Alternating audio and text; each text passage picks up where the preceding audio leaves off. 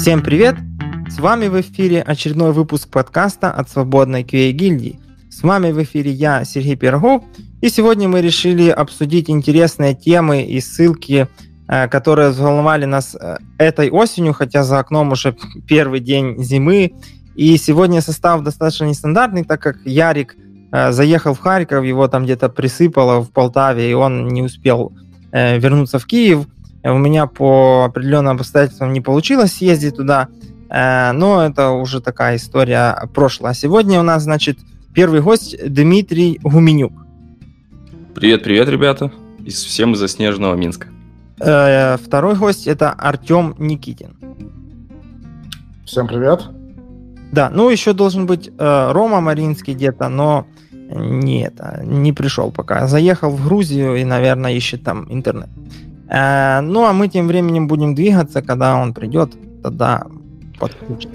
Я думаю, он, может, просто угостился очень вкусным грузинским вином и решил, что ну его весь интернет. Хинкали, да? хинкали.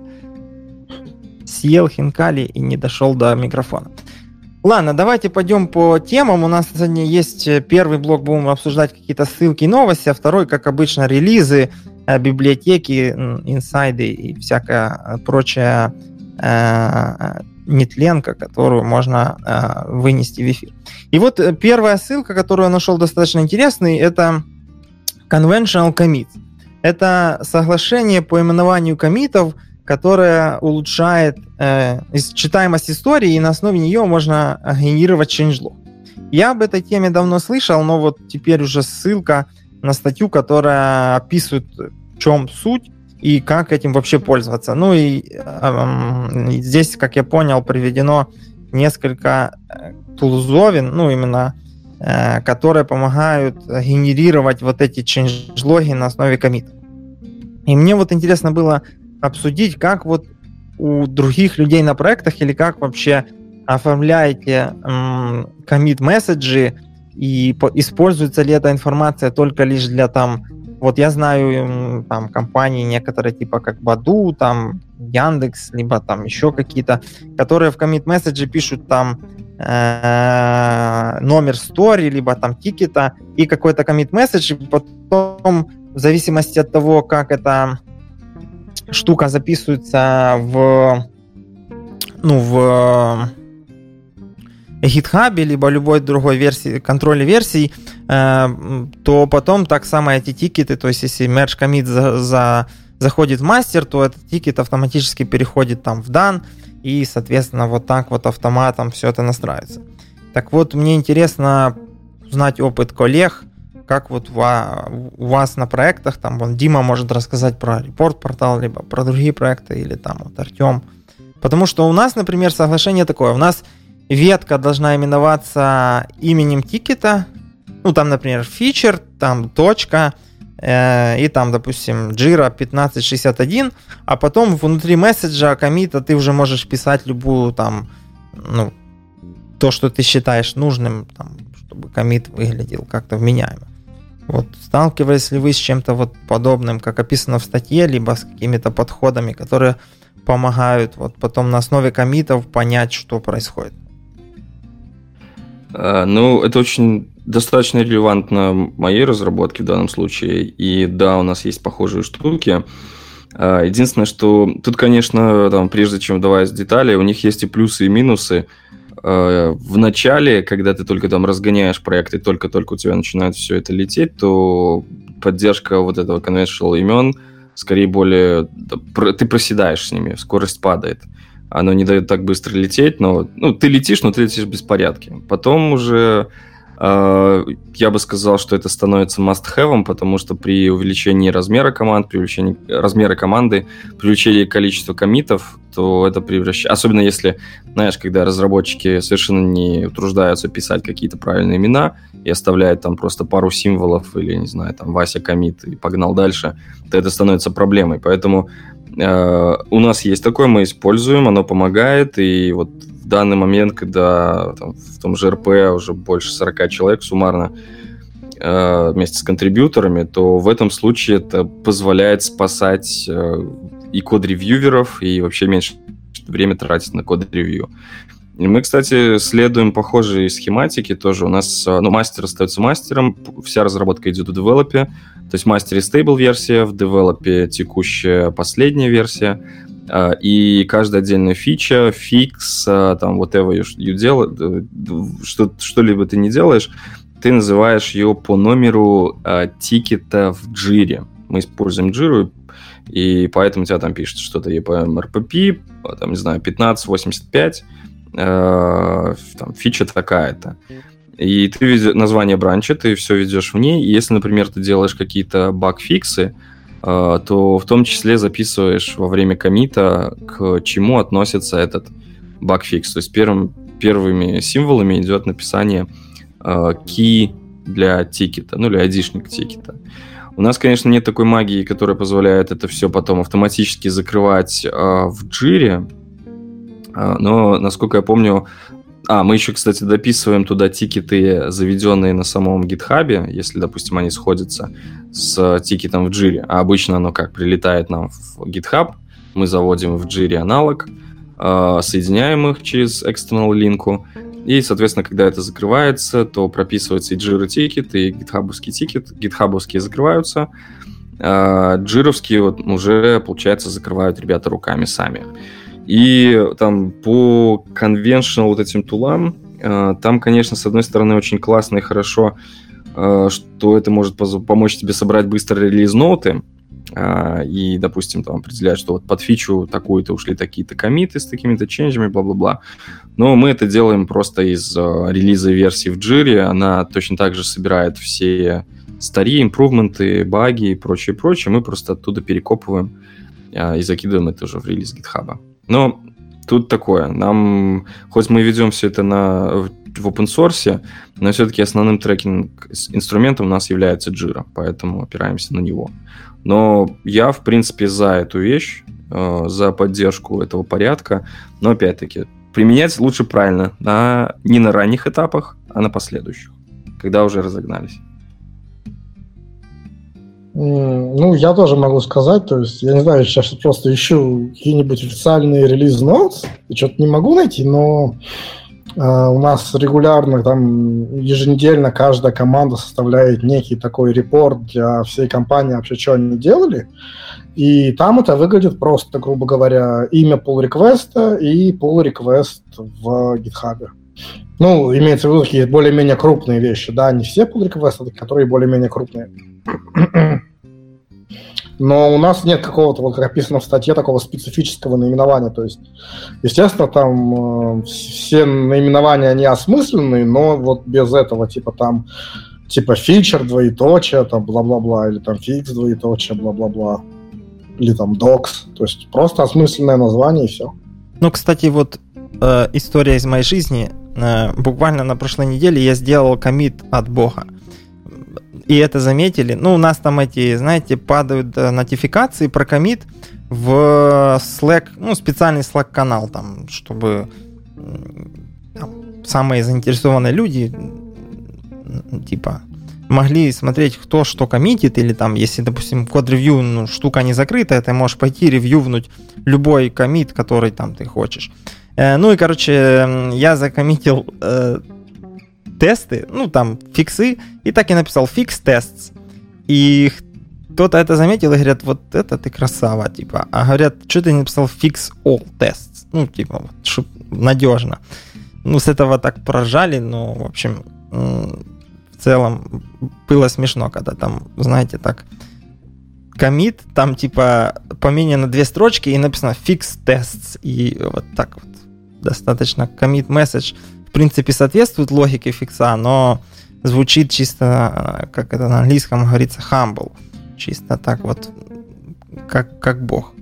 Э, ну, в принципе, мне вот здесь из этого, что написано, понравилось, почему я добавил эту ссылку, что генерация change-логов. Потому что вот когда open source, как по мне, ну и в принципе, то вот это документирование, там, чего выпустили, чего пофиксили, э, становится какой-то адской болью. Я, в принципе, когда поддерживал там видеорекордер или там питоновскую какую-то либу, то для меня всегда это было трешаком ходить и собирать, вот что я там закоммитил. Поэтому если следовать вот этому, вот этой штуке, то вот генерация changelog вот здесь why use con- conventional commits, то вот первый automatically generating change logs, то в принципе это по мне, как по мне, прям крутая фича. Слушай, а разве GitHub не умеет что-то как-то делать автоматически? По-моему, что-то он такое умеет. Ну, может быть, сейчас умеет, я не особо разбирался, но ну, вот я не, не смог, не сумел. У меня все там было руками, потом половина теряется, и, в общем... Вот я знаю, что Селенит как-то использует эту штуку, но я не разбирался, как там, потому что я не участвовал. Просто, мне кажется, что, что GitHub что-то такое умеет делать. Может, не очень хорошо, но вот что-то такое, по-моему, он может доставать, типа, имена комитов, как-то это генерить changelog. Ну, может, я ошибаюсь. Ну, мне кажется, что там придется много чего править, а здесь вот оно прям ну, по сути, это такой процессный путь м, самодокументирования, как по мне. Ну, в принципе, э, здесь э, эта статья еще полезна людям, которые, допустим, не знакомы с версиониром, потому что я, например, иногда задаю такое на собеседованиях вопросы, ну, чисто там, так, вопрос, знаете, на разогрев. Вот человек приходит, надо задать легкий вопрос. И многие об этом, вот, что такое 7 вер? То есть, когда у нас вот это э, мажор, минор и вот это 1.0.0, вот что значит, да, там, и, и как меняются эти версии. И многие не, не могут ответить даже хотя бы там примерно рядом, не, не прям уж правильно, но рядом с тем, что это такое и как оно работает. Ну, ладно, пойдем дальше. У нас дальше вот это была такая тема на затравочку, а вот дальше у нас тема просто огонь, огонь, потому что следующая статья на медиуме э, какая-то Сара Элсон 25 э, октября опубликовала статью, в которой называется Testing Trends to Look Out for 2019. Э, обычно в конце года уходящего всякие визионеры и люди, которые считают, что они имеют право голоса, начинают писать, а что же смотреть в 2019, да, что там будет в этом мире, там обычно там пишут про разные технологии, типа там вот я уже так во всяких инсайдерских э, чатиках девопсов слышу, что э, в следующем году все, что не кубернетис, то есть если ты, у тебя в резюме нету знаний кубернетиса, то ты считай, будешь по помойкам лазить, никто тебя на работу э, не возьмет. Ну, это условия нашего рынка, наверное. Но вот то, что это уже оверхайп, и это прям ну да, Kubernetes сейчас прямо везде. То Даже это уже прям такой тренд. Не надо, но это другой вопрос. И вот здесь Дима будет ликовать, потому что на первом месте вот эта дама пишет, что testing in advanced machine learning and artificial intelligence. И вот... Ну, по-любому, бомбить будет прям вот. Она пишет, знаешь, что мы уже типа сейчас э, каком-то достигли какого-то центрального понимания этой проблемы, куда это тыкать. Ну, то есть, если раньше статьи были, я не знаю, ну, я вот замечаю, что так, есть машинное обучение, есть тестирование, давайте куда-то приткнем. Ну, типа там, а что мы можем сделать? То сейчас уже больше вменяемых проектов появляется. И вот тут она пишет, что особенно э, банкинг домен э, и real-time транзакции. То есть э, там, где ну, по сути, машинное обучение, наверное, имеет смысл. Потому что я вижу сейчас много проектов, где машинное обучение тыкают только ради того, чтобы, ну, д- добавить веса проекту. Ну, знаете, там придем, не знаю, у нас там какая-то статистическая хрень, и все таки а есть машинное обучение? Нет, ну, тогда все. Херня, короче. Э, Не, ну, ну я здесь а полностью соглашусь, и я тебе даже более того скажу. Мне вот эту ссылочку прислал наш э, VP компании, такой типа, во, почитай, почитай. И, видимо, у них это уже там давно, ну, он сам в Штатах, у них там, видимо, уже давно это бурлило касательно этой статьи. Но в целом, там, если говорить о вот, э, применении email, то да, я вот полностью соглашусь, что до этого пихали email везде, куда только можно, не можно. Это знаешь, как вот дурачок фантик нашел какой-то красивый, и давай его бегать, прикладывать ко всем местам, а вдруг где-то это красиво будет. Это как подорожник, да. знаешь, там палец порезал, приклал подорожник, помогло, а ногу отрезала, ну, приклал подорожник, но... Ну, так себе, да. Вот, и я, я верю в то, что будут более осознанные решения уже в новом году. И э, очень сложный банковский дом, домен. Я не знаю, как, как там и что куда-то будет прикручиваться, но я вот прям не знаю. Я не берусь судить сейчас как оно стрельнет за следующий год. Но, знаешь, я в этой статье увидел э, важных пунктов для себя, э, такие пункты, скажем так, что во-первых, DevOps uh, до этого все более-менее так воспринимался как uh, чисто вот Dev и Ops, да, Developer Operations. И сейчас все-таки там за прошлый год очень неплохо, ну, за текущий 18 год очень неплохо рос тренд уже так называемого тест опса или там dev тест опса, вот, не знаю, там Delex в ту же сторону лежит, все правильно, все хорошо, мы угадали. И важный момент, что в трендах 2019 года все больше говорится о том, что DevOps-инженеры, которые у нас больше понимаются как инженеры, которые умеют настраивать, как админ умеет настраивать инфраструктуру и умеет это делать э, все для девелоперов, то сейчас все больше говорится о том, что эти самые ребята, оказывается, еще должны уметь разворачивать и для автоматизации всю эту инфраструктуру, понимать, что такое Selenium Grid, понимать, что такое, не знаю, там, пускай Selenoid, в этом всем разбираться и точно так же накручивать эту систему, подготавливать, потому что все-таки, ну, DevOps, не, не забываем, культура, и почему из этой культуры исключается э, там часть тестирования. И куда это идет глубже, вот там, если пробежаться по пунктам, э, туда же попадает и security, туда же попадает и performance. То есть уже все больше начинают вспоминать о том, что, ребятушки, а что это мы забыли там про, про security и performance? Его тоже нужно положить также в пайплайн. Для них также нужно собрать инфраструктуру, и для них также все это, ну, скажем так, э, нужно находить вот и преодолевать ту грань, когда мы, э, мы делаем automated структуру, да, которая там автоматизирована, э, но не automatic. То есть оно, там тесты автоматизированы, но они автоматически все не исполняются. Э, performance автоматизирован, но он не автоматический, он не, принимает, там, не automatic, он не принимает решения, он не стопает твой пайплайн в конечном счете и так далее и тому подобное. И вот, кстати, то, что я заметил сейчас, э, и это релевантно и там с теми девопсами, с которыми я сталкивался, я слышал эти обсуждения по рынку, эм, есть некоторые проблемы. То есть те самые девопсы, которые особенно скорее экс-админы, которых теперь учат конфигать Kubernetes, собирать инфраструктуру э, для разработчиков, они что-то начинают такие, тю, о чем мы должны там для тестировщиков какую-то инфраструктуру делать, мы что там, какие-то косые и так далее. Вот я думаю, что следующий год будет годом э, не то чтобы перелома для них, а осознанием того, что это должно быть там, пакетом стандартного набора умений э, хорошего девопса. Ну, мы, конечно, там чуть-чуть в эту тему за, за, запрыгнем, когда будем обсуждать стедов э, от Калантонио и, там, и, и, и прочих направлений. Но как минимум девопсы должны будут понимать в, инф- в тестовой инфраструктуре и тоже уметь ее готовить. Так а что вообще понимать? Ну вот яркий пример у нас Kubernetes. Я когда пришел на проект, я прознал про Kubernetes, что есть такое слово, и слышал страшилки, что с ним, ну, типа, а он сложный, и вообще это там застрелиться, застрелиться. И, в принципе, ну, я разобрался, может, я, конечно, голова у меня такая квадратная, я разобрался достаточно быстро, ну, до какой-то степени. То есть мне теперь уже не страшно набрать Cube, CTL, там, ну, и какие-то там команды, да, там, describe, pod, там, либо там get services или там что-то завалить уже.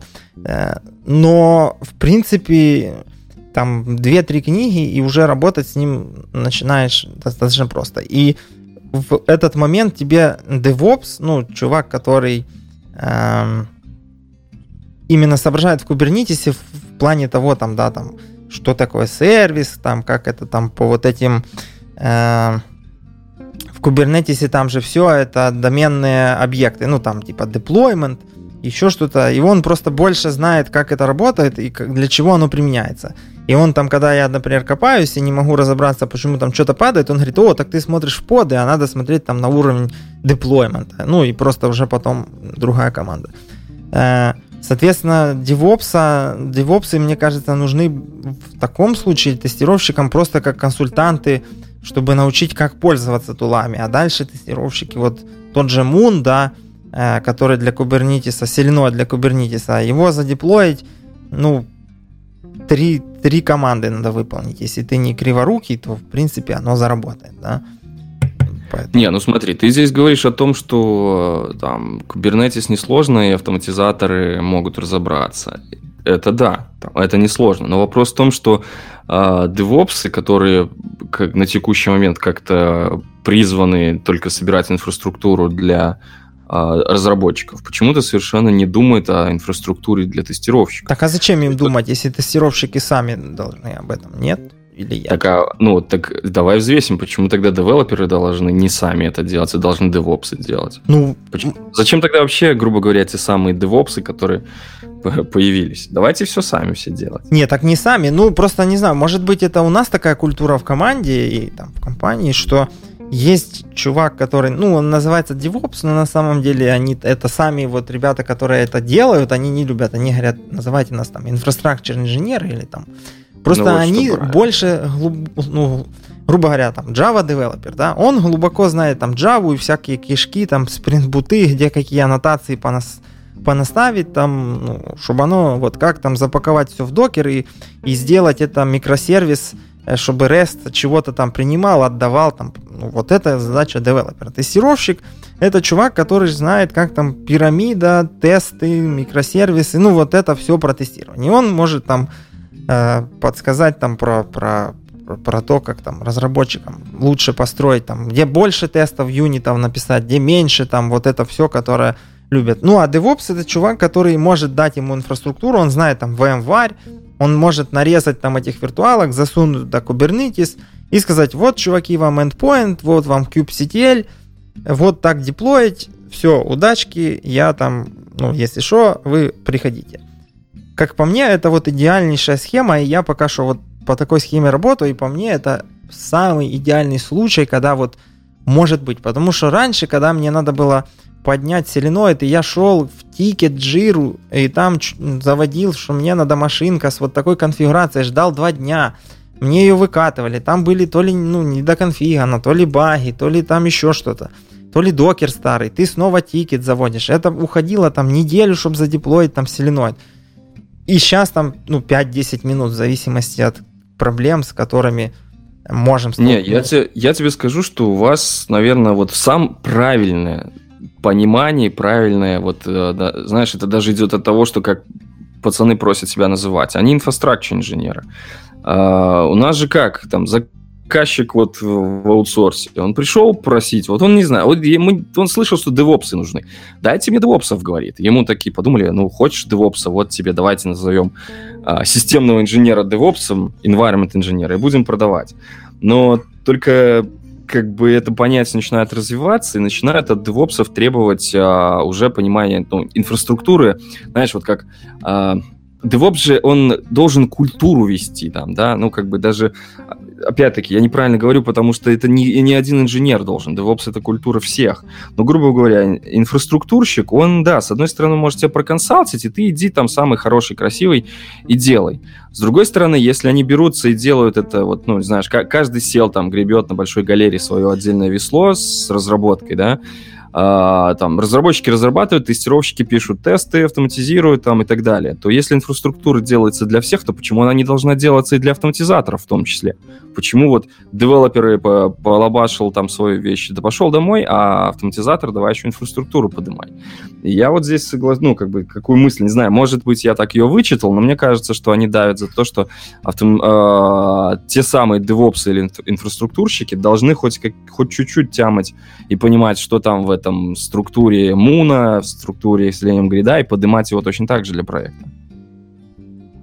Да. Ну, ладно, давайте пойдем еще по пунктам. Тут вот интересно, что на третьем э, месте после вот этого DevOps э, performance engineering, но это, в принципе, логично, и мы в подкасте в этом обещали сделать э, про перформанс, но в этом году уже не успели. Соответственно, у нас будет сезон 2, и там будет про перформанс. А вот интересно, четвертое место Cloud-Based Testing Tools. И так как здесь Дима нам обещал когда-то ReportPortal в облаке и все такое, то это прям вот ложится э, отлично. Они пишут, что э, в основном вот это Cloud-Based поможет нам сделать кросс-браузерное тестирование. Ну, потому что э, там, мы в клауде можем очень быстро натыкать разных браузеров. Но мне вот интересно из всех, ну так как я перед глазами вижу все пункты, то здесь нету еще одного хайпа.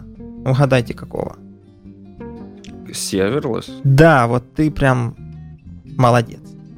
Точно. Слушай, serverless, он, мягко говоря, особо-то не отличается. Я бы сказал, там, там скорее нет чего-то типа chaos engineering или там какой-нибудь fault injection testing. Ну, все равно, serverless, это же сейчас а, а, наряду с Kubernetes'ом, там все говорят, вот мы будем брать лямбды и там мега миллиард ну, потоков. Это, по сути, тот же самый код, по большому счету, и ты его тестируешь, как любой другой код. Там особо, ну, прям супер больших отличий нет. Так не, мы не про тестирование, а про использование, вот как там рассказывали а. нам, что мы можем тысячу браузеров, хромов там поднять, лупануть, и все, и все попадает. Ну, да.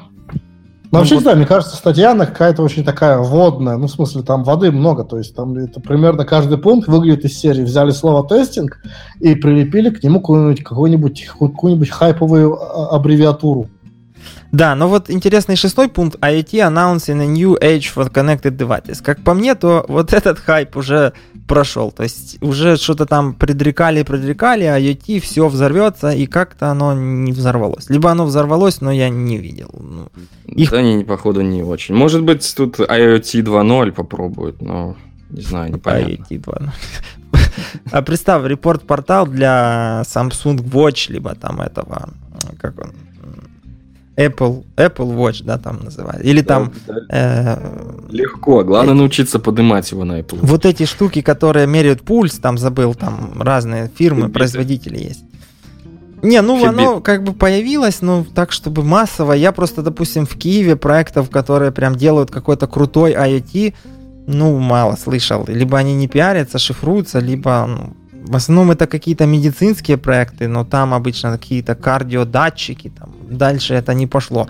Я знаю там проект, который делает датчики на эти, ну, короче, бульдозеры в этих, э, которые добывают руду в э, канавах, забыл, как это называется, когда открытая шахта.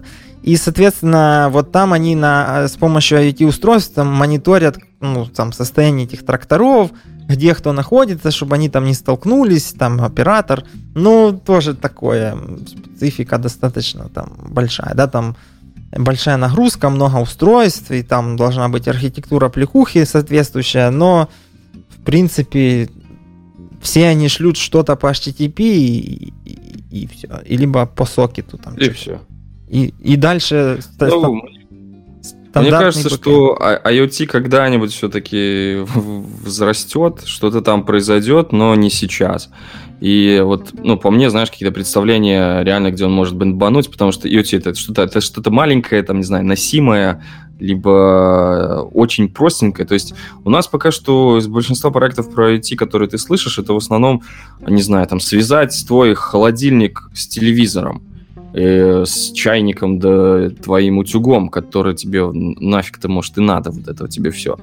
Другое дело, когда IoT на очень маленьком уровне, допустим, это какие-то, ну, не знаю, там RFD, RFID метки э, на на доставке продуктов, например, на доставке, на просто на складских помещениях. Э, то есть какая-нибудь наклейка с меткой, и они там как-то перепрошиваются, и тебе не нужно это менеджить какими-то людьми, они просто там перекладывают коробки, она автоматически сканится, это делается роботами.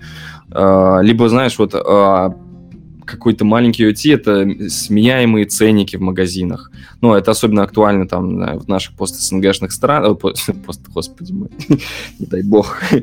Э, короче, в наших постсоветских и СНГшных странах это часто изменяемая там, стоимость товара в магазине за счет скачущего курса доллара, так как мы все завязаны на него, грубо говоря, то я слышал, что вот в магазинах реально проблема. Они там чуть ли не через каждые пару дней эти ценники ходят да перекладывают. Вот. И автоматически сменяемый ценник, который просто маленький, там, E-Инк э, ценничек. То есть Но это как вот в, в обменниках курс валют, вот такие ценники, да? Да.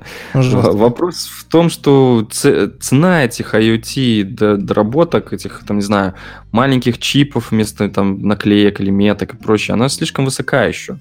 И пока оно не вышло на какие-то обороты, и там стоимость их разительно выше аналогичных методов работы и подхода, то никто это не будет, наверное, пока осваивать. Знаешь, насчет этого ценников электронных, тут просто на YouTube видел, типа, какой-то, ну, основатель какой-то небольшой продуктовой сети в России говорит, ну, типа, открыли в это, в провинции где-то там магазин свой и вот поставили электроники, электронные ценники. На следующий день у, начали, у нас начали их уже воровать, эти ценники. Вот, поэтому как бы это IoT в нашей действительности. Если стырить 20 ценников, то можно Kindle собрать, мне кажется. Люди преследуют такую цель. Читальную книжку.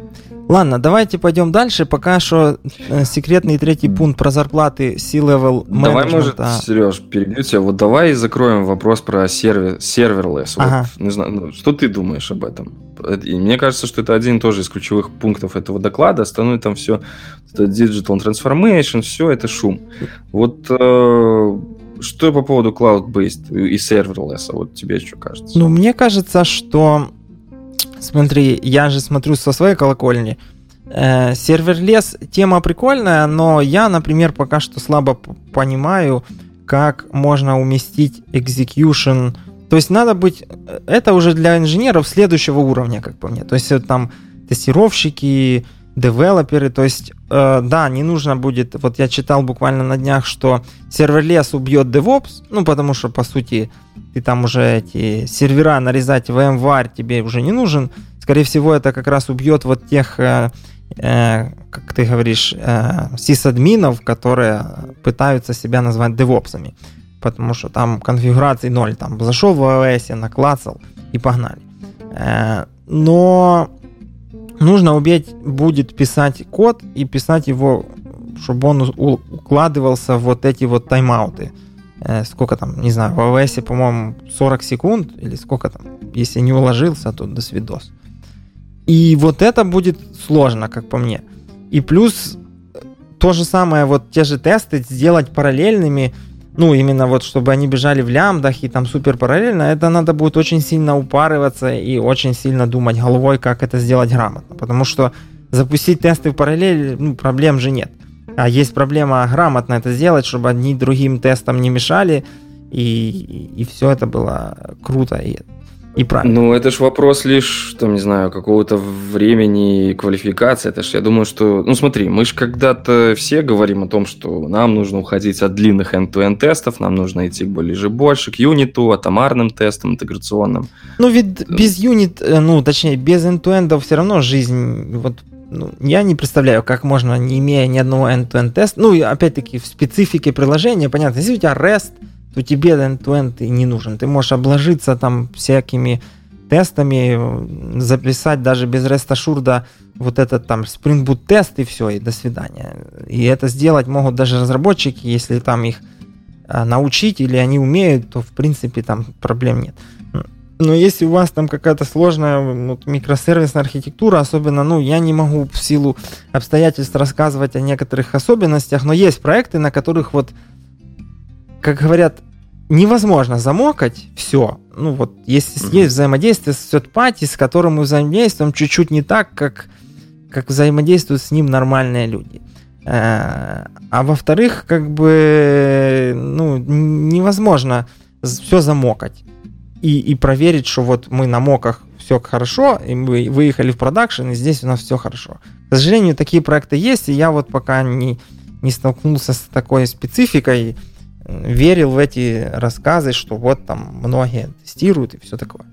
Э, ну хорошо, а если мы отпустим вот момент... А э, плюс вот второй serverless, вот. да? Если я, например, вот у нас инфраструктура, у нас есть дата-центр, в нем выкуплено стойки, и там bare metal стоит Kubernetes. И тут мы хотим serverless. Э, serverless в домике, ну вот свой serverless на на стероидах еще, насколько я знаю, не придумали. То есть serverless это либо Amazon, либо, не знаю, Google Cloud, но там называется это э, Google Functions, по-моему. И, э, и ну все, мы не можем. Потому ну, что... Не, есть, есть open source штуки, которые работают поверх э, Kubernetes. И делают э, serverless на Kubernetes. Да. Так а в чем? Там, там просто еще был очень хороший этот твит от Келси Хайтауэра, который говорит, что типа если вы это Типа, если чтобы пользоваться serverless, вам надо, вам нужны сервера, на них развернуть Kubernetes, на, на Kubernetes поставить там какой-нибудь этот function as a service, то говорит, это все окей, только не называть это serverless. Так правильно, ну вот да, то есть в чем тогда прикол? То есть мы купили кучу железа, наставили туда всякой херни, запускаем 40-секундный ну, какой-то код и говорим, ну все, у нас серверлес. Ну, камон. Ну да, я, я согласен. То есть мне кажется, что именно ну, весь смысл serverless'а в том, что для тебя вся инфраструктура, она вся уже не твоя проблема. Ну, выглядит, вот отвечая Если на вопрос Димы, выглядит... Проблемой, то как бы... Выглядит эта тема сладко. То есть это продавать можно прям бомбически. Потому что ты говоришь, смотрите, мы берем zero cost инфраструктуру, нету серверов, нету девопсов, мы там запускаем вот вжух там папетиры, хромы, там, оно там пробегает в 40 тысяч потоков за, за минуту, и вот результаты в репорт-портале, все там радуются. Правда, репорт-портал падает от такой нагрузки, мы знаем, да, по слаку. Ну, то еще будет доточено, и все там фейерверки, и все классно. Но мне кажется, мы еще года два далеки. Ну, то есть вот года через два оно, может быть, к нам приедет. Ну вот, кстати, касательно, касательно РП, то да, проводил вот Саша Хотимской эти эксперименты, лупасил нам 2000 потоков, а, и э, столкнулись с тем, что, ну, во-первых, у него какая проблема? Он не нашел еще ни одной варианта репортинга, который бы, ну, кроме как XML-файла на локалочке, который потом ты еще же забрать куда-то должен, но не можешь. Поэтому у него единственный вариант, который ему подходил, это РП. Но РП там не, не был готов к такой нагрузке, чтобы 2000 потоков одновременно забирать. И мы вот в этом плане будем, э, скажем так, смотреть в будущее, светлое будущее сервер-леса и закладывать э, то, что можно будет там, не знаю, в 5000 потоков, 10 тысяч потоков лить в, в РП. Э, вот эти 40-секундные тесты, которые, вот, кстати, то, что он делал там 2000 потоков, насколько я помню, они там запускали что-то порядка 300 миллисекунд или что-то такое, или 3 секунд. Ну, короче, это реально очень маленькие цифры, вопрос только ну, суметь это сохранить. Дай-ка я угадаю, уже... Э, скоро в репорт-портале появится кавка. Но мы сначала пойдем с, пойдем с RabbitMQ, а потом посмотрим. Если не будет хватать, пойдем и с кавкой, потому что кавка уже сможет все. Но, опять же, это как бы старая история. Начнется, что как это я не могу поднять репорт-портал на своем калькуляторе, он же это... Там кавка не поднимает. Да, да, кавка кушает место. Как бы как такой трейдов, короче говоря. Либо уже вести там и выпускать две версии, одна для это зубодробительная, одна для калькулятора. А другая для Apple Watch еще надо. Там, да, чтобы на Apple Watch можно было поднять и сразу что-то там. То есть ты вместо того, чтобы бегать и там все эти красивые полосочки, все это фигня. Можно результаты в РП сгружать, и все будет лучше.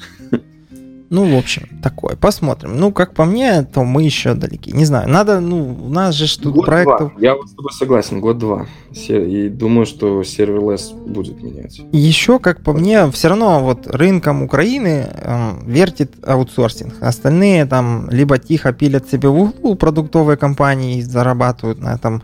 Ну, то есть они делают свой продукт, и им вот неинтересно там дальше а, а, а, а вот эти тренды приносят аутсорсеры. И они, видимо, еще пока допродают DevOps, который вот отгремел в этом году, допродают, что там у нас еще было такого, тех же там тестировщиков допродают, которые еще пока, может ну, быть... Стеды, стеды. Вот да, с детов продают. А вот в следующем году надо же будет что-то новое, и вот они скажут, о, сервер лес, и погнали. Вот нам пришел... В следующем году они да, в следующем году они будут продавать uh, Dev Test Sec Ops. Вот я как, как вообще сто процентов, не знаю, ставлю, не знаю, что-нибудь на то, что это будет тренды. Рома, ты с нами? Что-то Рома вроде зашел, а как бы звука мы от тебя не слышим господин, этот, товарищ майор еще не проверил. Ты там это, кнопку отожми и поморгай нам глазами, если у тебя связаны руки. Ладно, пойдемте дальше. Вот, вот эти все там сервер леса и все это интересно, но вот меня м- бесит одна штука. в самом, наверное, популярном CI туле, ну, самом популярном, опять-таки, это по моей версии, может быть, я ошибаюсь, такой, как Jenkins. И вот в Jenkins есть Jenkinsfile. Э, но я не знаю, насколько Дима знаком с проблемой. Он уже, наверное, руками давно ничего не делает. Но вот когда садишься писать Jenkinsfile, то первых два раза это прям excitement, и ты думаешь, ну вот, привезли наконец-то инфра... ну там, не инфраструктура, а configuration as a code, там и вот эти все пайплайны, все, все красиво. Но когда ты начинаешь это делать второй, третий, пятый, десятый раз, то и дебажишь это прямо в продакшене, ну, грубо говоря, ты пишешь Jenkins файл, коммитишь, он там в Jenkins запускается, и там забыл закрыть скобочку, он падает и говорит, ах ты, блин, забыл скобку закрыть. И ты думаешь, ну, блин, как-то бы сюда линтеры привести, там еще чего-то. Есть хитрые хаки, переименовывать Jenkins файл, ну, ставить ему Jenkins file.groovy extension, и он, типа, начнет там что-то валидировать. Но IntelliJ, например, как-то плохо с этим умеет. И вот буквально, когда я начал так ну, я не глубоко исследовал эту тему, но я слушал там другой подкаст, в котором сказали, что Visual Studio Code умеет это делать. И действительно, там есть плагин, который умеет валидировать э, Jenkins файлы. То есть, ну, как бы запускать он их не умеет, естественно, потому что это не полноценный Jenkins. Но он умеет валидировать синтаксис. То есть, если вы где-то не закрыли скобку, то это можно провалидировать, не запуская ну, саму джобу, то есть тратя гораздо меньше времени на вот эту требуху. Э, и мне эта тема очень зашла, и я ей стал пользоваться. И, соответственно, вот там я приведу в шоу-нотах ссылку на статью. И второй способ, который, э, ну, не знаю, можем обсудить вот про VS Code, но второй способ, который я находил, как же все-таки тестировать вот эти Jenkins файлы, да, ну, именно что ты там написал все правильно. То есть такой экстеншн э, к споку, который умеет ну, Jenkins файлы покрывать тестами. Ну вот эта идея, я посмотрел на реализации, мне показалось, что это нужно быть каким-то совсем упоротым, дабы там писать тесты, и плюс там оно выглядит настолько стрёмно и, и странно, что мне кажется, если завести эти тесты в проект, то следующий чувак придет, посмотрит и скажет, что за, за дичь вообще вы тут пишете? Я, наверное, либо уйдет на второй же день, либо скажет, давайте это отключим, потому что ничего не понятно. Э, так вот, что вы думаете про вот такую штуку? Вот я разделяю твою боль насчет Jenkins файлов. То, то есть там даже две боли. Одна это то, что ты сказал, синтаксис, ну, кстати, по-моему, по крайней мере, открывающие и закрывающие скобки, там, IntelliJ, она как раз вроде это распознает нормально, но там есть еще вторая проблема, что иногда некоторое поведение ну, настолько не предсказуемые и нелогичное, там, этих шагов каких-то в Jenkins файле, вот, что когда ты, ты, ты в общем, остаешься, ну, очень такой поражен результатом и тратишь много времени на то, чтобы понять, а почему оно именно так работает.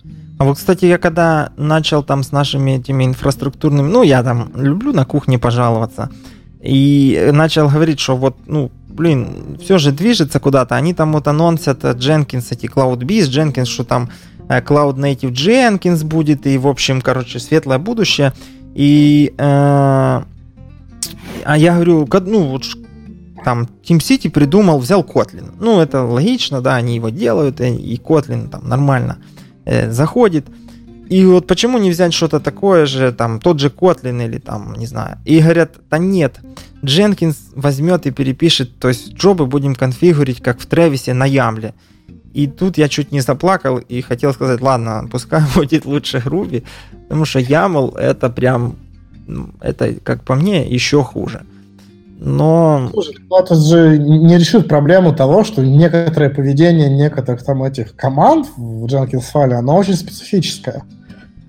Ну... Это может решить проблему с закрывающимися скобками, да, но вот проблему того специфического поведения оно ведь нифига не решит. Как по мне, если бы они завезли embedded Jenkins какой-то, то было бы прям бимба. Что ты там, знаешь, запускаешь, и он говорит, вот там, ну, не знаю, там, все будет хорошо или все будет плохо. А так вот меня бесит то, что надо закоммитить в репозиторий, запустить джобу, и только тогда ты узнаешь, что ты там, блин, ошибся, ну, сделал вот эту банальнейшую ошибку. Не, не какую-то там, да, ты там, ну, напорол серьезно, а ты сделал, ну, такой... Йоу. Прям... О, здоров. Ну, Наконец-то. Что там, как Здорово вино? всем. Не, А что, вино вкусно. Таксисты ужасные. Лучше бы я поехал на таксифай. А те, которые на таксифай, они летают как черты, я не знаю, в Тбилиси. А у Движение них там это. Тесла ездит, нет?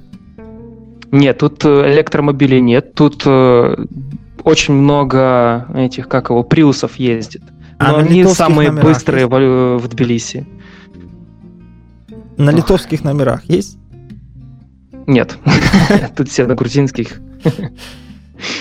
А у вас же, Сергей, Есть. там, насколько я слышал, уже п- подзапретили эти бляхи, да? Да ну как? Не-не. Как ты можешь запретить то, что запретить невозможно? Там просто так запретили, мы сейчас уходим в топ, ну так, отвлечемся. Я сейчас просто вспомнил новость про Теслу, где в Калифорнии останавливали пьяного чувака, который заснул за рулем, но благодаря тому, что там ехал он в Тесле, они там Тесле сказали, машинка, а ну-ка там, тормозни, и она тормознула, и чувака задержали, и никто не умер.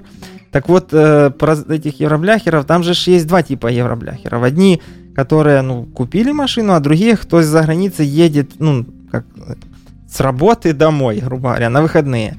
Ну, и их не пустили, и там началась очередная волна, потому что чуваки, по сути, ну, они живут там в Румынии, а едут там 40 километров, не знаю, вот как бы ты там с, с Гомеля ехал в Чернигов, и тебя не пустили. Ну, по сути, да, это твоя машина, ты живешь в Гомеле, но едешь к родственникам в Чернигов. Э, Ну, короче, вот палка об двух концах. Ладно, давайте пойдем дальше. Про Jenkins файл есть у нас еще что-нибудь э, обсудить? Рома, ты Jenkins файлы пишешь? Нет. Ты там весь У нас... в XC коде и тебе это все. У тебя другая да, да, боль. у нас... У нас другая боль. Ладно. Как приложение запустить, почему оно такое медленное. Ну, в общем. Давайте вот здесь еще интересная новость, ссылка на Introducing Selenium REST Assured Adapter. Э, вот это я добавил чисто потому, что я не понял, нахрена оно надо. Э, потому что чуваки э, завели проект, который, короче, умеет кукисы с э, Selenium конвертить в REST Assured'овские.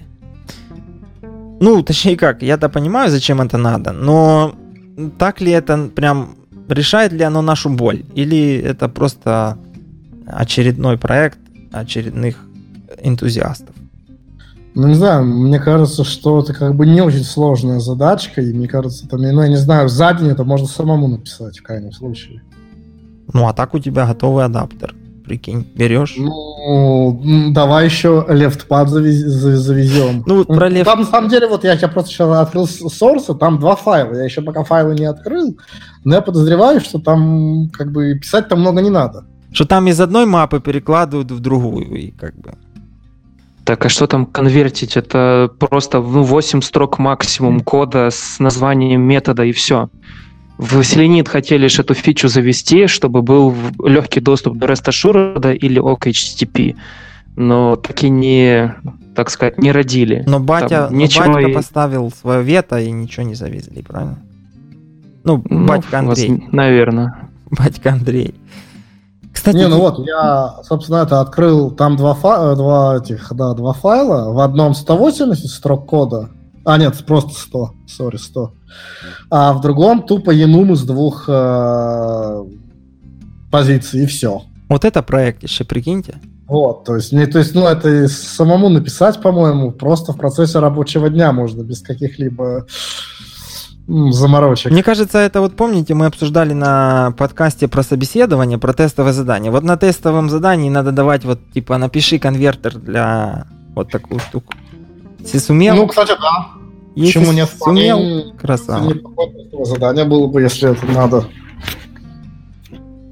Дима, а ты что, знаешь что-нибудь? Вот если бы тебе пришел инженер и говорит, Дима, возьмите меня в репорт-портал. Ты говоришь, какой твой самый большой проект? Ты говоришь, я написал а, а, этот эм, конвертер. Ты бы Реви- Рекордер, да. рекорд. Кстати, была бы прикольная идея, если бы он умел рекордить и конвертить. Это прям было бы круто. Ладно, пойдемте дальше. Вот еще э, одна новость. Ну, это не новость, ссылка. Интересная утилитка, называется kafkacat. это для тех, у кого есть Kafka, и кто не осилил, ну вот как я, например, консольный consumer и консольный э, продюсер, то есть, э, ну, wrapper, наверное, э, который э, в гораздо меньшее количество команд умеет делать то же самое, ну и плюс он э, вот красиво называется Kafka Cat.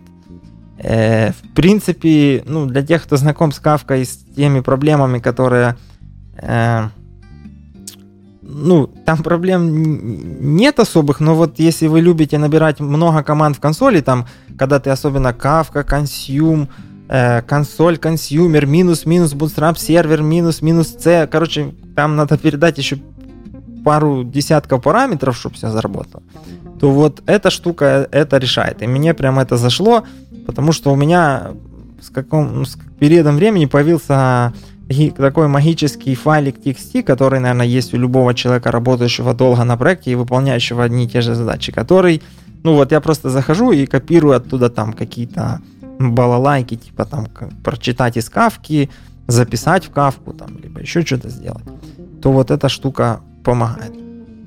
Ну, как сейчас многие могли бы сказать, ай-яй-яй, ты же автоматизатор, как же ты не написал, не набашил скрипт, там, чтобы оно это делало но вот не набашен. Вот, кстати, с кастомными SH-скриптами есть большая проблема. Знаете какая? Про- про- проблема такая, что их надо дистрибьютить. То есть ты на один, ну, с Kubernetes проще, но если у тебя там машинки, их же надо туда разложить, эти скрипты. Потому что ты заходишь через SSH, начинаешь набирать эту штуку, а у тебя этот скрипт не стоит. И ты такой, ах ты, блин, надо. И Короче, а потом есть большой минус, что ты привык пользоваться скриптом, и когда тебе надо сделать что-то без него, вот как знаете, хит алиасы. Я вот специально не пользуюсь и не учу, потому что когда надо без них, то ты уже как без рук, ты тупо не помнишь, ты не знаешь, что, что вообще происходит. Поэтому... Не, я с тобой согласен, но...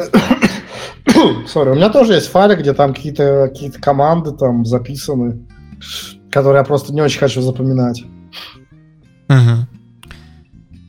Да, ну и давайте теперь вот э, мы уже подкатываемся к часу, будем тут скипать. Я накидал много ссылок, будем э, некоторые скипать. Зайдем про э, все-таки в чем же разница между SDET, э, вот Джо Антонио, SDET or Tester. What's the difference? The answer may surprise you. Э, вот так как Дима у нас лично общался с этим парнем, а, а что, кстати, вас там лупануло после того, как он опубликовал, или такое? Очень даже лупануло. Я тебе скажу, что прям несказанно лупануло. И э, лупасит до сих пор, продолжает. У нас очень растет э, количество пользователей в Штатах, скачиваний. У нас э, лендинг наш просматривает от 250 до 450 человек в день. Это юников. Э, и я в основном это Штаты и Индия. Ну, а вы очень... поставили там какой-то монитор э, Серега Брин или Тим Кук уже заходили, или они еще пока? Uh, ну, те ребята обычно шифруются, и я тебе скажу, что вот я заметил, что крупные конторы, они реально шифруются, прежде чем как-то там что-то расспрашивать или что-то. То есть, ну, не знаю, вот из последних примеров uh, компания, которая продает кофе во многих странах, там, в виде готового кофе в заведениях. Э, очень долго шифровались, там, задавая свои вопросы, что-то там делая. Э, но в смысле, в про итоге... репорт-портал интересовали? Да, да. А как компании кофе и репорт? И, ну... Они хотят туда что, чеки что, складывать? Что еще? Говорю, как компании, продающие кофе и репорт-портал связаны? Ну, они же используют софт, э, ну, наверное. Может быть, ну, вот это компания, которая, не знаю, там, звездочки и баксы, вот можно так. Нет, а мы все уже догадались. Она, у них, они хотят свою софт тестировать У них помощью... очень много вну... да, внутренних приложений, ага. которые отвечают не только за то, что, как бы, смотрит, есть за поставки кофе, за там, системы, контролирующие обжарки, за дистрибьюцию между ну, я понял. Э, этими. То есть их там большое количество приложений, у которых они сами их пишут, разрабатывают, у них есть отдел. И им, соответственно, все это нужно тестить на там, различных уровнях, комбинациях и так далее. И вот они, они прям были рады, что нашли нас, потому что пытались свои велосипеды писать, но как бы в итоге наш велосипед им идеально подошел. У них там, наверное, адская легаси. Что-то мне подсказывает. Не знаю, может быть, я ошибаюсь. Вполне может быть, да. И у нас есть пример, кстати, такого очень э, очень жуткого легаси, и ну, как бы есть очень большая компания, обычно дрели с ней ассоциируются, и э, у них там разные подразделения, вообще за разные вещи отвечающие. И вот в одном из них э, там огромное количество тестов написано на старом силк-тесте, которому я не знаю, ну, 30, что ли, уж скоро лет там, или... Ох, щось, щось, щось. 20, так точно. А, и, ну, им нужно как-то шаг к новому и свежему сделать, взять это, переписать все, а, посчитали, что, по-моему, это 30 человека лет нужно. Ну, то есть надо 30 автоматизаторов усадить на, на, на год, чтобы они все это переписали. Вот, и они начали как-то искать путь к движению к более современному, им очень понравился РП, и да, мы написали э, адаптер, который читает в старом силк-тесте события, это делает нам на C++ написано, он читает память, что там происходит внутри. Короче, это, это ада Израиль, но мы заставили это работать, и там чуваки получают долю счастья какую-то от этого. Ладно, пойдемте по SDET и тестерам. Да. Э, значит, вот он пишет, что, значит, так как у нас огромный рост... Ну, во-первых, SDET лупануло, я после того, как э, Google выпустил книжку «Как тестировать в Google», да, и вот там они написали, что у нас есть SDET, и как бы все, вот, тестировщиков нет, и вот все такие, ага, наконец-то мы вот. Но первые были Microsoft. Э, да, и, и вот здесь э, вот этот э, Джо, ну, не знаю, он писал статью или его какие-то падаваны, пишут, что Алан Пейдж, вот тот, который был на Heisenbug'е и там э, рассказывал, что все это идет, что вот DevOps, Agile, Continuous Testing, э, соответственно, роль SDET становится э, короче, ключевой э, в связке между простыми э, monkey-тестерами и вот суперкрутыми разработчиками. То есть это такой прокси-тест, э, прокси-сервер между ничего не умеющими и умеющими хорошо программировать. Соответственно, вот он пишет здесь, что shift left и вот это все. И fast feedback. И вот здесь, ну, вот ваше мнение – правильно ли это? Вот the, at most companies to fill uh, the gap between developers and traditional testers. Having as that is a part of your developers code reviews. То есть э, почему я нельзя разработчиков научить? Я прям уже кипит. У тебя Короче, да. Я, наверное, вот, ну, я думаю, что уже можно оглашать эту, эту, эту информацию. Ну, я, скажем так, участвую в, а, в не знаю, там в какой-то группе определяющей, там, что это куда-то в какой-то мере. Короче, у нас в компании появятся позиции с детов. Вот реально, то есть у нас до этого были автоматизаторы только, там, мануальщики. У нас будут с, вот эти сдеты, правильно их буду называть, наверное, просто сеты, типа software engineer там, в, tel, в InTest. И э, сейчас разрабатывается схематика, как вообще отличать и понимать, э, что такое просто автоматизатор, а что такое сет. А, и ключевая идея в том, что, ну вот, а, для простоты понимания, что, наверное, лид-автоматизатор, он может переходить где-то в разряд а, middle сета или senior сета. И скорее вот сет, Сергей, это вот ты у себя там сейчас в компании. Когда ты сел, разобрался в кубе, там все позапускал, все сделал, вот ты инженер. То есть ты еще это и, грубо говоря, там покодил, инфраструктуру подготовил и так далее. Ну, и вот мой личный вижен такой, если сухой в, по, не знаю, в 10 слов уложить, то э, сет — это автоматизатор, который может еще и толком попрограммить, и в том числе и всю инфраструктуру забахать, э, все вокруг этого подготовить и там, максимально сблизить до качественного э, то есть привести разработку автоматизации к уровню разработки продукта.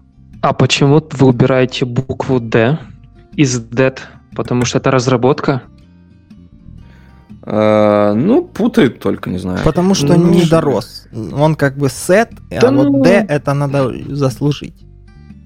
Недавно меня лупануло конкретно на э, QMO конференции от чувака, который рассказывал, как у них в софт-серве идеально имплементится вот этот сет. Он рассказывал, чем они у них занимаются.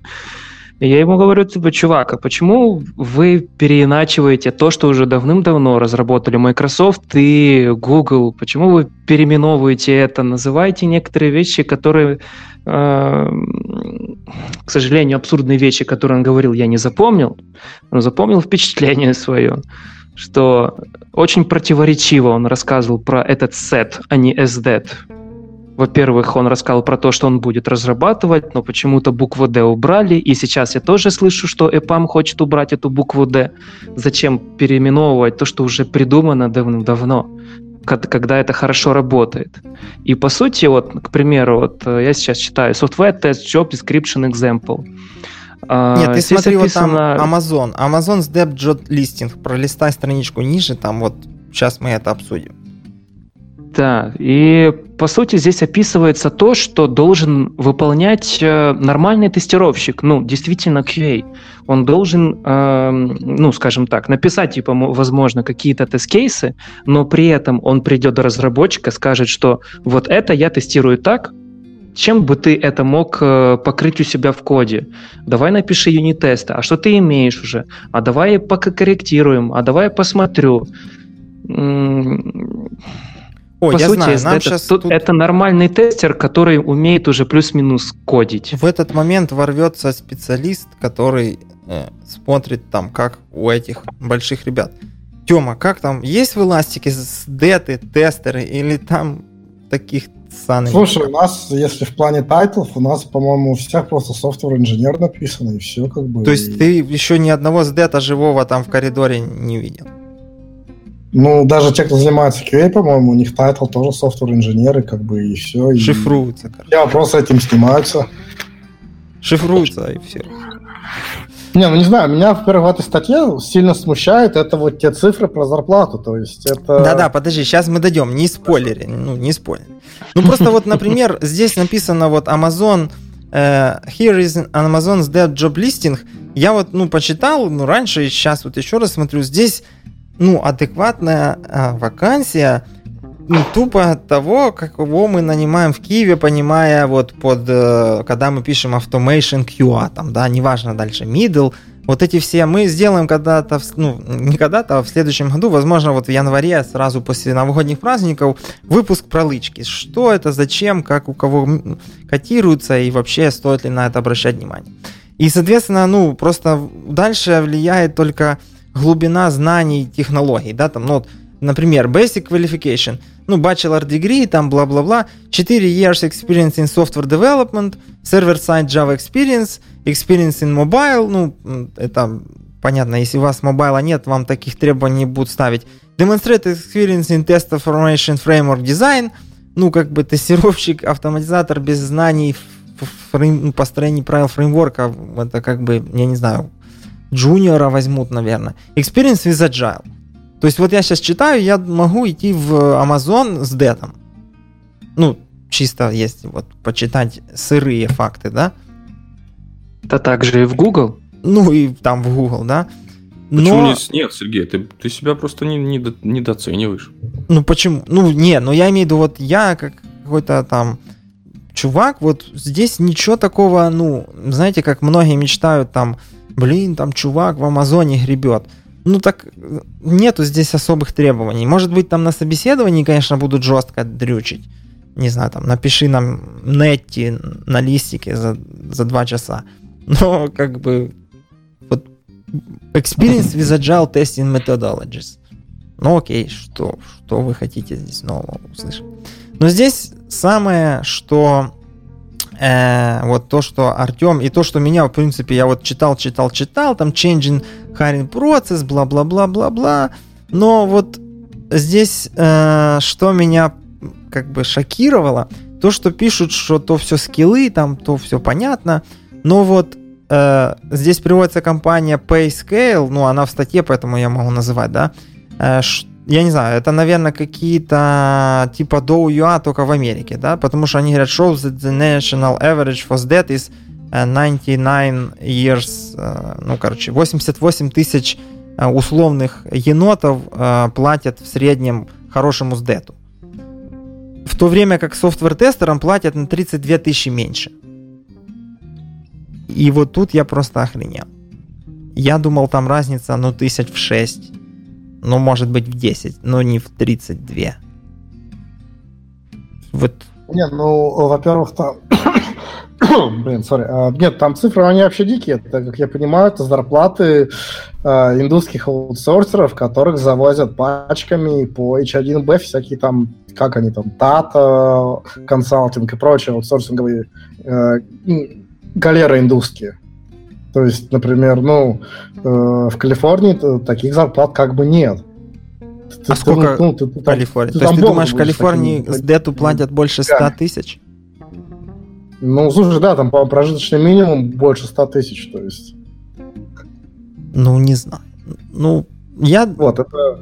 думаю, что в, вот в условиях Украины средняя зарплата с дета, ну, ну, опять-таки, зависит от, пози... ну, от уровня, да, но мне кажется, от двух с половиной до четырех тысяч условных. Больше четырех.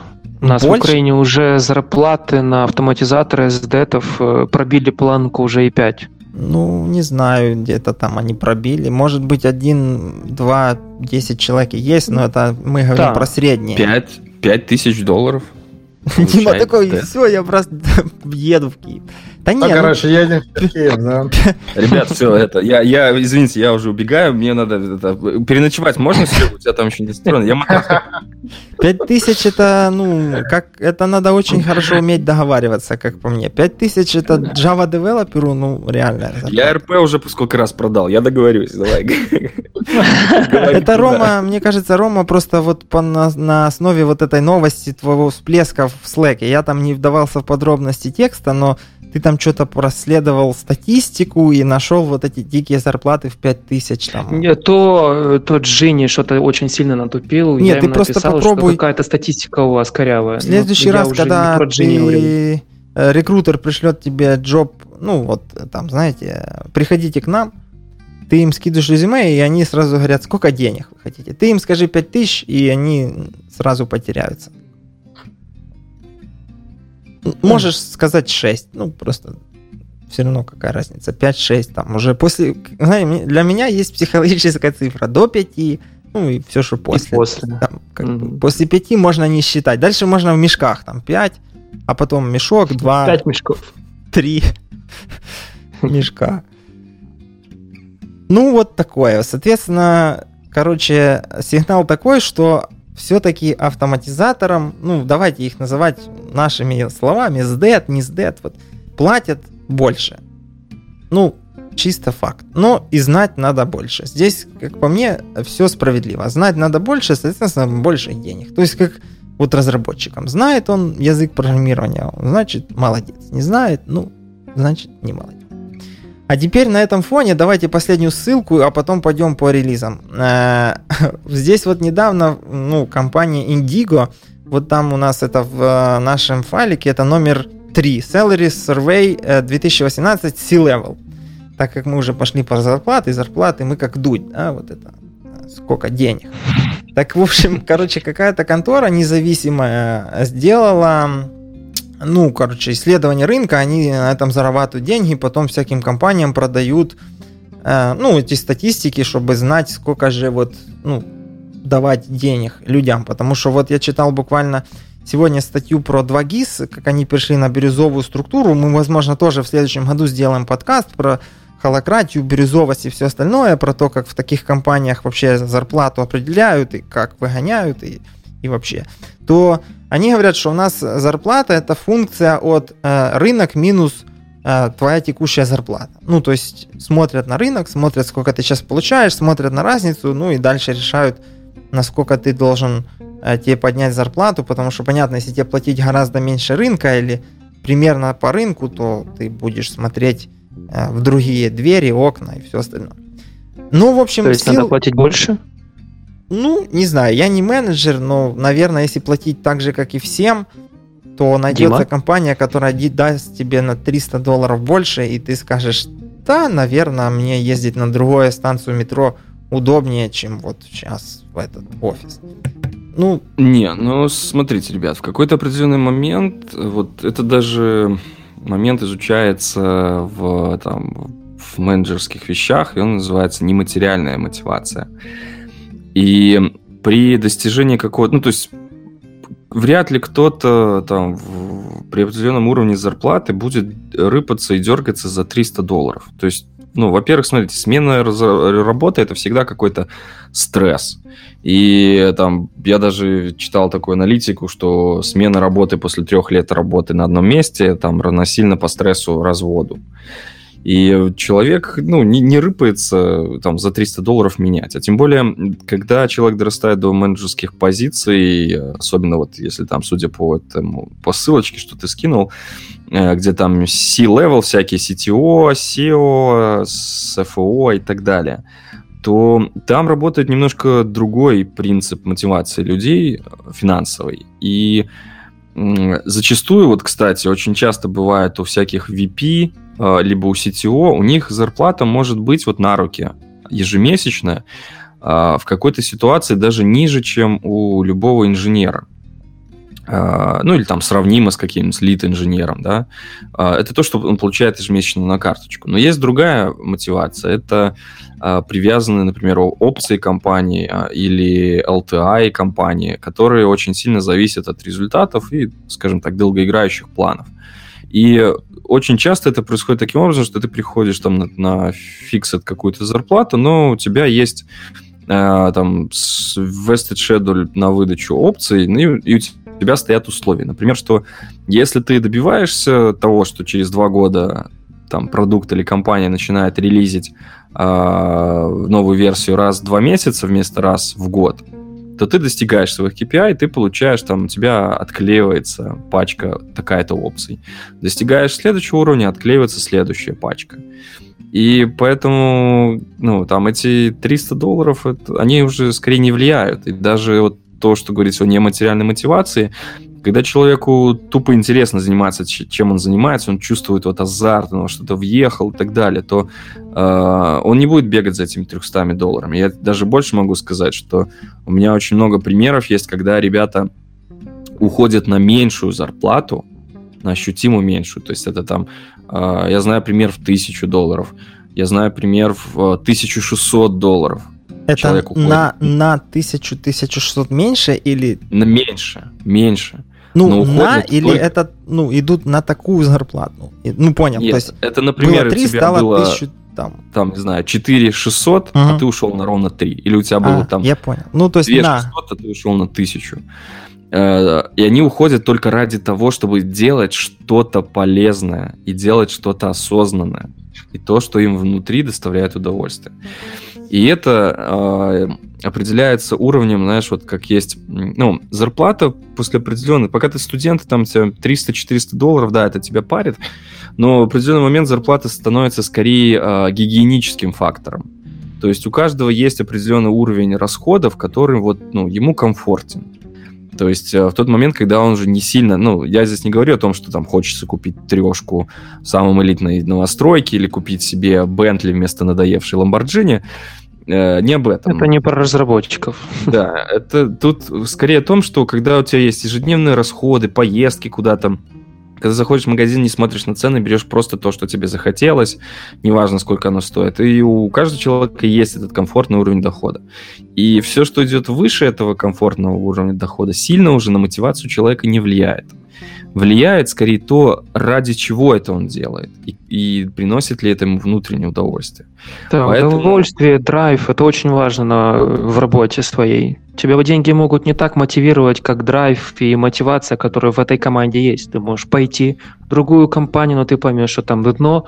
Пусть ты пойдешь там на вице-президента, но ты поймешь, что это неинтересно тебе в той именно компании вице-президентом быть.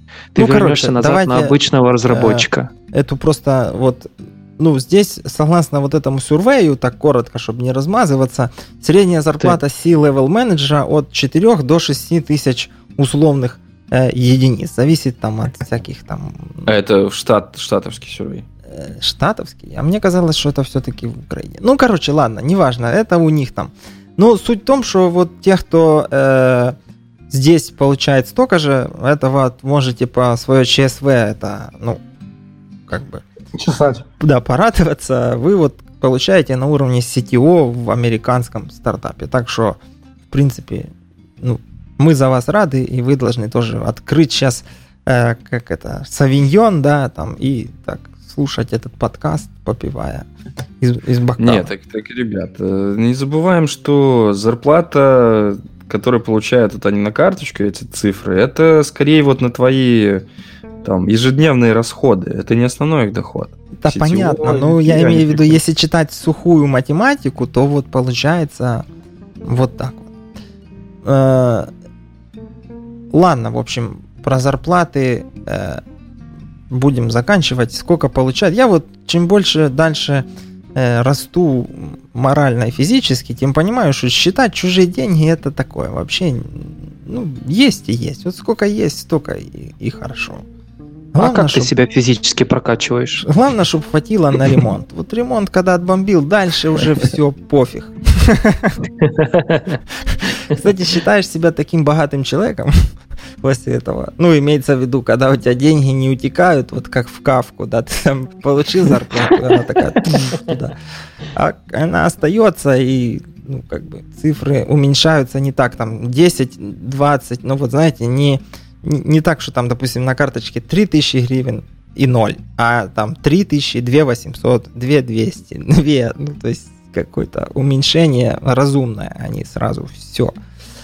Ладно, давайте еще про релизы и будем завязывать. Нас просят всегда делать меньше, чем час, но мы не справляемся. Значит, первый э, удар ниже пояса, Allure 2.8.0 зарелизили. Я не смотрел, может быть, за то время уже есть и новая, но, по крайней мере, вот та, которая есть новость 2.8.0, они жестко э, делают со всеми интеграцией. Это то, что, в принципе, анонсировал а, Ярошенко.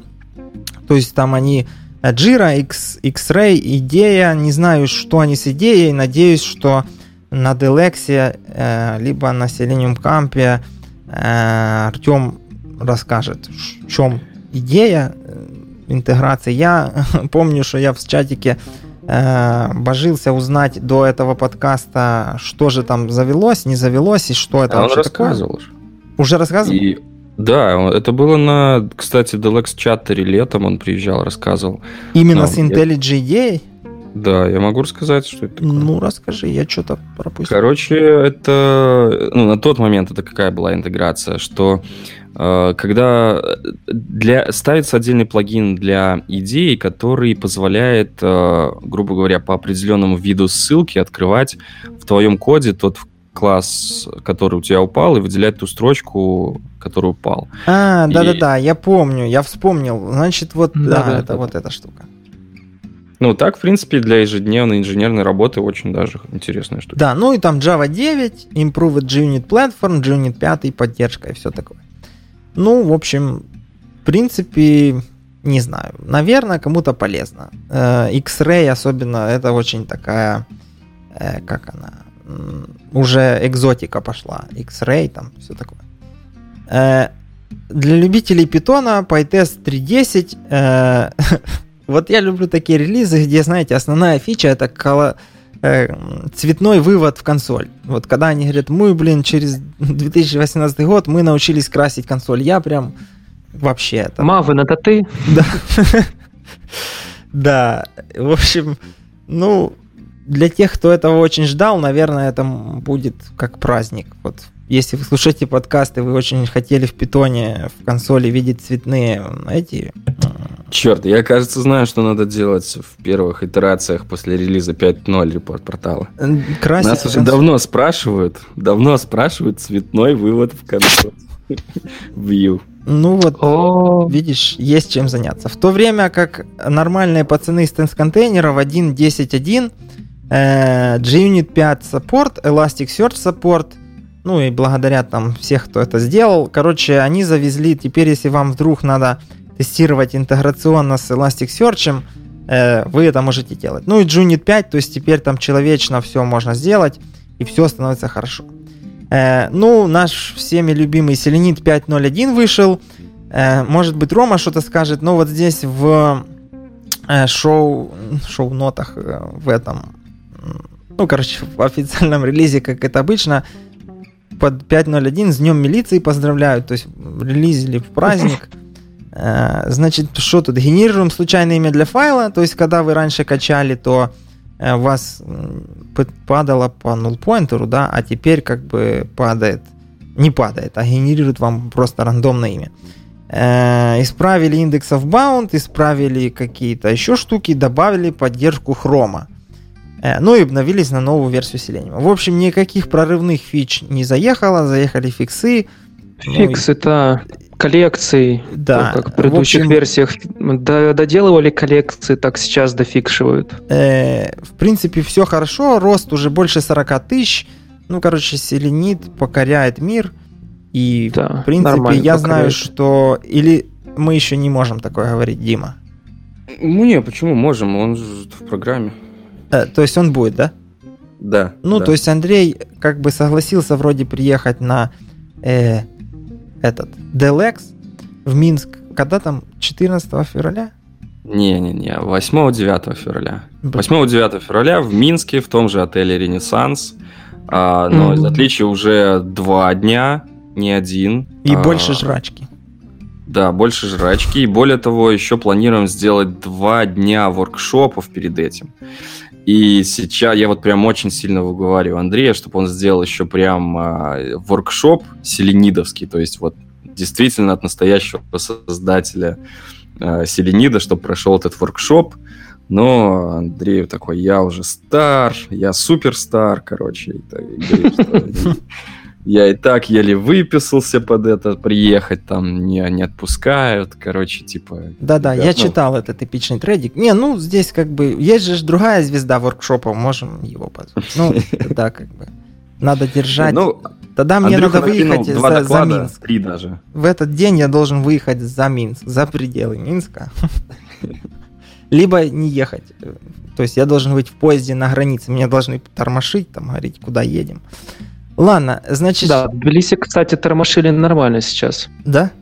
Тебя из-за да, того, украинцев, что украинцев тормошили. Это хорошо, что я вышел первый. А всех остальных, ну, я прошел за 20 минут дополнительный паспортный контроль. Все остальные ждали около часа. Угу. Ну, значит, Я следующая... слишком слабко, видимо, выглядел по сравнению с грузинами, поэтому меня пропустили быстро. Говорят, не, ну вот это точно грузин. Вот кто, кто, Рома. Угу. Следующий, вот как по мне, самая крутая новость, оно вышло буквально пару дней назад. Это Gradle 5.0. Прям бимба. И там основная фича это Production Ready Kotlin DSL. Вот я прям ждал этой штуки уже сколько? Со времен доклада с QFest 2016, по-моему, да, я там рассказывал. Но есть одна печаль, что я скорее этим пользоваться не буду. То есть его сделали, завезли, но пользоваться я скорее всего не буду, потому что Groovy в принципе э, ну, есть и он работает. Но а, я ну, думаю, давайте а? я могу да, давай. немного. Я адепт еще с версии 0.01, 0.1, 0.4. И могу сказать, что ну, немного лучше, чем GroovyScript. 0.1 и 1 версия колоссальная разница, потому что тогда этим невозможно было пользоваться. Наверное, тогда нужно было поднимать классер Xeon э, процессоров, э, чтобы оно быстро работало, этот Kotlin DSL. Сейчас быстрее. Ну, еще не идеально. Советовал бы подождать все-таки версии 1.1 и так, чтобы вот действительно насладиться автодополнением Gradle скрипта. Да, ну и основное, что Java 11 Support, то есть те, кто там на Cutting Edge могут уже завозить эту штуку, я, правда, не знаю еще таких ребят. У нас Java 8, и когда я задал вопрос, а что мы будем делать, ну, когда там уже end of life, э, мне сказали, ну, вот когда end of life придет, тогда будем думать. Сейчас у нас есть овер дофига других проблем. Дима, а вы что там, Java 11 уже Amazon JDK, когда завезете Каретто, который анонсировали? А, так Или смотри, ты не в курсе? Нет, давай-ка еще раз уточню. Ну вопрос. что такое Amazon Каретто? Карета. Не, это не, не в курсе. Ой, ты прям не Это, следишь. это форк э, OpenJDK от Амазона. И Суть в том, сказали, что они что он теперь будет на своих микросервисах, на спот-инстансах и также потенциально, может быть, на лям, о, господи, AWS Lambda будет использовать как раз-таки э, вот этот свой карету. Ка- Это Amazon Karate, который? Не карате, ну, не а карате, а карета. Ну, короче, надо брать. Amazon Карета. фигни не, не сделает. То есть у них, типа, они взяли свою версию OpenJDK и адаптировали ее под э, свои... Не, и они ее пилят. То есть это их дистрибьюция Java. А что? Да, они ее будут поддерживать раз в полгода или раз в три месяца будут апдейты по Security под AWS и прочую архитектуру их. Ну, лучше не лучше. В общем, есть альтернатива. Если вдруг там Oracle все прикроет, то можно будет амазоновским пользоваться. Как по мне, то это просто конкуренция и удар, когда официально батя Java выходит и говорит, вот в Амазоне трушная Java, а ну, у других пацанов не трушная, то, наверное, многие могут сказать, Oracle пока, пока, пацаны, мы пойдем. Вот там говорят, лучше. Ладно, э, давайте будем двигаться чуть быстрее. JUnit 3.2, э, 5.3.2 зарелизили, и вот как по мне, то э, я слежу активно, и э, вот они там параметризированы тесты, параллельный execution. Как по мне, TestNG скоро пойдет в лес. Вот, потому что JUnit 5 уже становится прям мачурным фреймворком, и, ну, я-то уже засел на TestNG, но, понятно, Legacy никуда не денется, но новые проекты, вот если мне там придется, я буду делать тупо на Junior 5, ибо вообще там все сделано здраво и работает круто, и вообще можно сделать консоль, не консоль лаунчер, а сделать лаунчер, который с помощью JUnit 5 будет запускать тесты на TestNG. В Твиттере я видел уже, чувак это сделал, ну, непонятно, конечно, зачем, just for fun, но суть в том, что, как по мне, то сейчас Junit 5 гораздо лучше, чем все остальные. Есть Соглашусь полностью комментарий? Э, при том, что очень он... рад, что они пофиксили наконец-таки параметризированные тесты, потому что мы же допиливали агенты под него, и там это, конечно, немножко проблемой было. Ну, благо пофиксили они. При этом всем они, конечно, selling point то, что Junit 5 активно интегрируется с э, Spring Boot. То есть это как, становится как plug and play. Ну, логично, потому что там его пилят те же чуваки, которые пилят Spring и Spring Boot. Поэтому, Внезапно. да, казалось бы. Проблемно было со стрингом использовать? Э, ну, я знаю, что вот мы в каком-то микросервисе завезли эту штуку, взяли Junit 5 для тестов, ну, вот этих э, WebMVC, и потом мы начали прикручивать то ли э, DB Unit, короче, какую-то тулзень, и оказалось, что именно вот этот тулзень с пятым JUnit не умеет. Ну и, короче, пришлось откатываться. Но в целом, я думаю, это все пофиксится, просто не все фреймворки еще успели э, что-то там сделать. Меня удивило вот за новостью вот этой релиза JUnit 5, я в Твиттере нашел, что э, вышел релиз э, JUnit 4, только там 4.13, по-моему, да, сейчас 4.12 последняя, а там 4.13. И меня вообще удивило, что в эту штуку что-то там коммитят. Ну, там, как обычно, такие фиксы, в общем, это уже, как по мне, то эти, э, как это, судорожные э, приступы умирающего лебедя. Поэтому такое. Ну и последние две ссылки, это чисто от меня, так как я пользуюсь Selenoid 1.8 с поддержкой Clipboard API. Можно там теперь копировать как нормальные люди. Ну и Moon 1.2.0 это вот Moon для тех, кто не знает, для Kubernetes, Selenoid для Kubernetes. Там были определенные исsues, которые ну, я в том числе репортил ребятам. Они их пофиксили, но должен признаться, что я в пятницу э, заболел и не смог, э, ну, я собирался в пятницу на работе задеплоить и посмотреть, что там стало лучше, потому что на версии 1.9.2, по-моему, там была последняя, э, была проблема с убиванием э, инстансов. Ну, то есть у вас как бы контейнер поднимается, в нем браузер, тесты пробегают и остается висеть. И по тайм-ауту иногда убивается, а иногда не убивается. И была проблема. Вот в 1.2 эту штуку вроде бы как э, пофиксили. Э, поэтому можно пробовать, можно завозить. Есть у вас что-нибудь сказать еще от себя? Я сейчас пойду в патрон и посмотрю на наших. Я там добавил одну ссылочку. Amazon еще кое-что сделала. Firecracker инструмент называется. Штука, типа, которая использует э, линуксовую микро-VM архитектуру, чи что там есть возможность у, лин, у Linux, Linux ядра. Суть в том, что это, можно сказать, улучшалка докера позволяет еще быстрее запускать э, свои контейнеры, но как микровиртуальные машины. По сути, по принципу своему схожи на контейнеры, но немного по-другому. И оно, они сейчас этот тул пилят для того, чтобы максимально адаптировать э, это под свои лямбда-сервисы, чтобы еще быстрее подогревать лямбды и в целом запускать их. Четко деталей еще особо нету, так описывают, что насколько это прикольно, как этим мы начинаем пользоваться – а, но ожидается релиз приблизительно там в 19 годах, в 19 году где-то там. Ну, Сейчас короче... только поддержка есть для Intel процессора, но еще и будет там для ARM и AMD. Мы, Раз в 19 году. этого не узнаем. ну, мне ну, кажется, да. что дальше Амазона оно не уйдет. То есть там где-то оно будет ну, использоваться. Ну, так как Amazon это очень крупный такой контейнер, как сказать, э, бессерверной архитектуры предоставитель, э, то это может быть популярным достаточно. Но, мне кажется, кстати, знаете, что, недавно что... читал, что Azure все-таки самый крутой сейчас. Ну, спорно. По... Я читал эту статью, но По там популяр... спорно.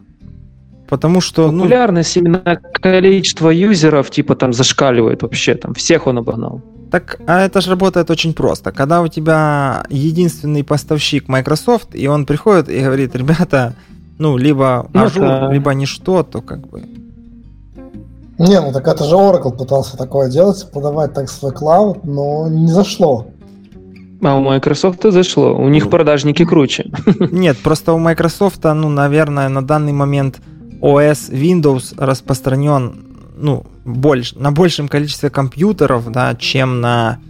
Э, правда, вот про разработчиков было бы интересно узнать, ну, касательно разработчиков, потому что, ну, домохозяйки домохозяйками, а программисты, они в основном либо макбуки, либо еще что-то там. Ну, то такое. Ладно, давайте будем э, завязывать. Сейчас я еще должен поблагодарить тех, кто нас поддерживают, а это Алиса Маркова, Дмитрий Панасюк, Дмитрий Рудаков, Дмитрий Стеканов, э, Эрик Халимов, Максим Алферов, Марат Реймерс, Марина Колесник, Михаил Судья, Никита Вербицкий, Алексей Асанов, Алексей Игнатюк, Рома Маринский, Роман Поботин, Сергей Солощенко, э, Татьяна Грибок, Виталий э, Федрунов и Перетятько Игорь. И, значит, спасибо вам за то, что вы нас поддерживаете. Э, еще такой оф-топчик. Последний выпуск в этом году у нас будет, как, как это было год назад, 25 декабря. Мы подведем итоги, э, выпьем шампанского или что-то там покрепче и пойдем праздновать э, Новый год. Если там интернет не побрезают в Минске, да, Дима, полностью? Не-не, что ж год Не перекроют трубу окончательно. Э, соответственно, э, есть у вас еще что-то сказать? Давайте прощаться и будем завязывать, бо мы уже полтора часа тут трещим. Много всего. Давайте по очереди. Артем, скажи что-нибудь на прощание. Ну, спасибо, что слушали, и как бы приходите 25-го. Да, берите, берите вискарь и приходите 25-го. Дима, ну давай, скажи там, там, до конца года будет новый РП, или там, не знаю, будет, РП станет лучше. Не, РП станет лучше, мы ж как бы уже с апреля перепиливаем его полностью на новый UI и, и бэкэнд вообще с нуля. Что, опять? Ну, нет, это а первый вот раз. Никто никогда не из вот этих э, софтвер-провайдеров не говорит, станет хуже. Вот ничего никогда не Или будет так же. Вот никогда не было. Будет лучше. Не, ну смотри, сначала, когда мы выпустим, будет так же. А потом мы начнем накатывать кучу фич, которых у нас набралось, написано, расписано, и прям там вообще повалит. Будет чем удивить. Так что РП будет. Но у меня сейчас другое есть предложение. Приглаш... Пригласить всех в Минск 8-9 февраля на конференцию DELEX. А, будет много пацанов нормальных. Уже многие подтвердили Э, программа уже, кстати, по части автоматизации уже, можно сказать, что и сформирована. Э, из интересных у нас будет докладчик из Нигерии. Ух ты! Э, да, еще, правда, мы ждем с ним звонок, чтобы вообще узнать, действительно, или он существует, потому что уж больно сладко он написал в своем описании. Ну, прям может, вообще как бы. Может быть, там Может, приедет тысяча страна. Ну, ты же знаешь правила, нужно будет завести промокод. Хотя бы процентов на 5, або лучше. Нет, нет, без проблем. Я даже уже добавил Automation Remarks в э, информационные партнеры. Ну и все будет красава, сладенько. Красава. Ну, мы опубликуем телеграм-канал. Кстати, подписывайтесь на телеграм-канал. Э, Э, Automation Remarks, ссылка будет в шоу-нотах, там уже больше двух тысяч подписчиков, так что мы развиваемся, и там я порощу промокоды и всякую годноту. Рома, давай там из Грузии что-нибудь нам промисинг скажи и будем завязывать. Ну, давайте так. Я вам дам лайфхак. Как слушать подкасты? Берете, готовите хавку, берете 100 грамм вина, выпиваете вино, едите, и отлично наслаждайтесь любым подкастом, особенно Automation Remarks, QA гильдии. Вот. Учитесь под винишко, учитесь под еду, но только учитесь. Я думал, ты скажешь, идете в Реберню, там включаете и погнали. Да, в Реберню большие очереди, не надо туда идти. Так как раз полтора часа подкаст послушал, и уже очередь дошла. Ну да, кстати, можете приходить в Реберню, как раз послушайте подкаст в очереди, все отлично. Да. Ладно, э, я уже сказал, 25 числа мы встретимся еще раз, и мы будем стримить. В общем, э, я надеюсь, что соберутся все те же, кто был ровно год назад и начинал эту движуху. Все, всем спасибо, всем пока. Пока-пока. Пока-пока. Пока-пока.